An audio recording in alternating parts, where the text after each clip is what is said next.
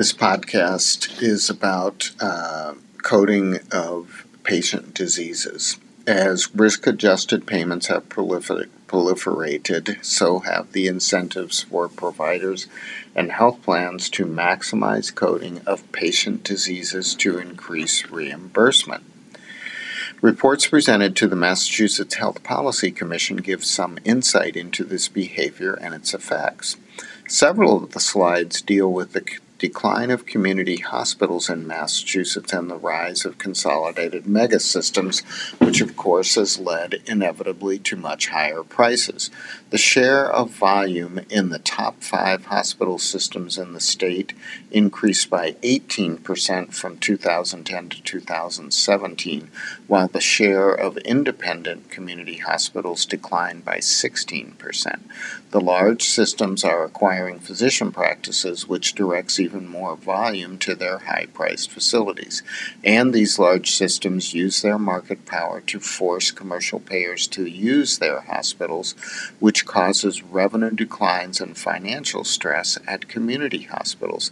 Another trend in the identified in the report is increased reported patient acuity, which means that at least according to the diagnoses codes, the hospitals are submitting, the patients they are treating are sicker. As the report indicates, this is largely due to revenue maximization efforts by the hospitals, not to real changes in patient condition or needs. The hospitals are finding lots of money to spend on hiring people to upcode, but can't seem to find funds to do real quality improvement. Six, since 2013, hospital spending in Massachusetts increased by 11%, even while volume declined by 13%. You can do the math to figure out how abusive price increases have been.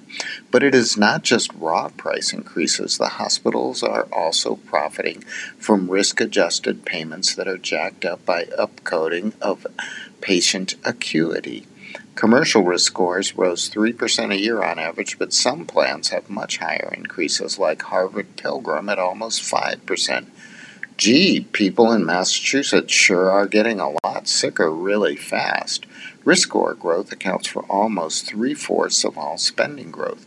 This upcoding is pervasive in the large health system, with ones like the supposedly prestigious partners having the highest acuity increases.